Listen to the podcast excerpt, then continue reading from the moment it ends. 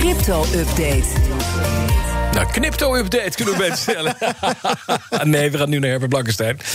Uh, al de kapper geweest, Herbert, of niet? Nee, hè?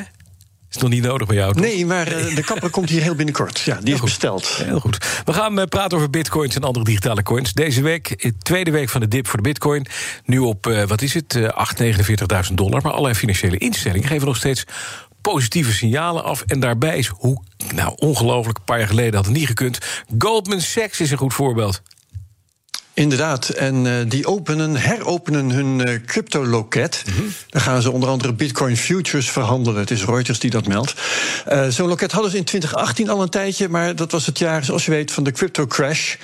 En terwijl BNR toen moedig doorging met elke week een podcast over crypto maken, gaf Goldman Sachs het op. Ja. En sloten ze dat crypto-loket weer. En nu, nu de zon weer schijnt over de crypto-coins, komt Goldman uit zijn hol om een graantje mee te pikken. volgens Reuters overweegt Goldman ook een exchange traded fund.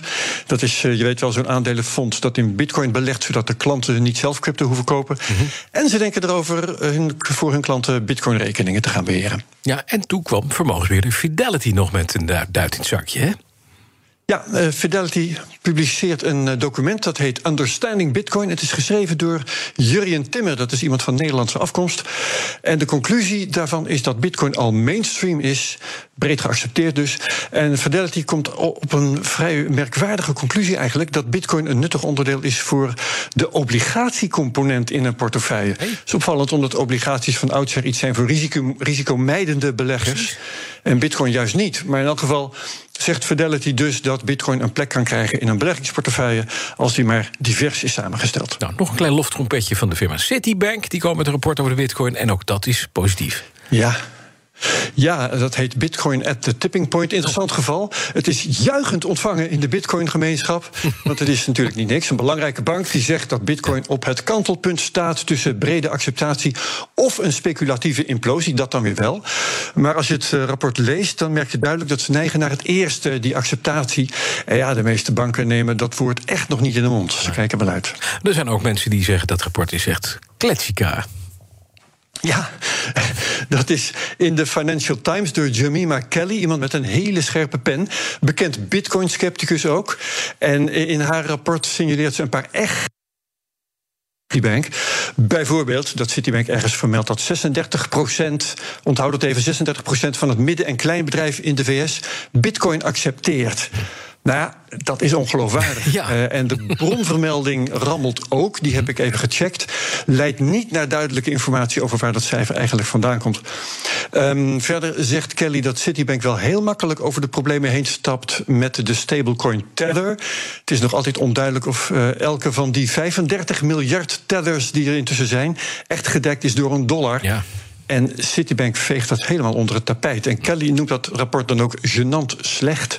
Nou, en dan gaan we kijken naar onze eigen crypto-koning. Herbert Blankenstein, wat vind jij van het Citibank-rapport? Oh ja, nou, als, je, als je die zwakke plekken even vergeet... Ja. dan is het een, een, nette samenvatting van de stand van zaken rond crypto. Het staat er allemaal in de toeloop van investeerders en bedrijven... toenemende betaalmogelijkheden, sparen, lenen en uitlenen in bitcoin... digitaal centrale bankgeld.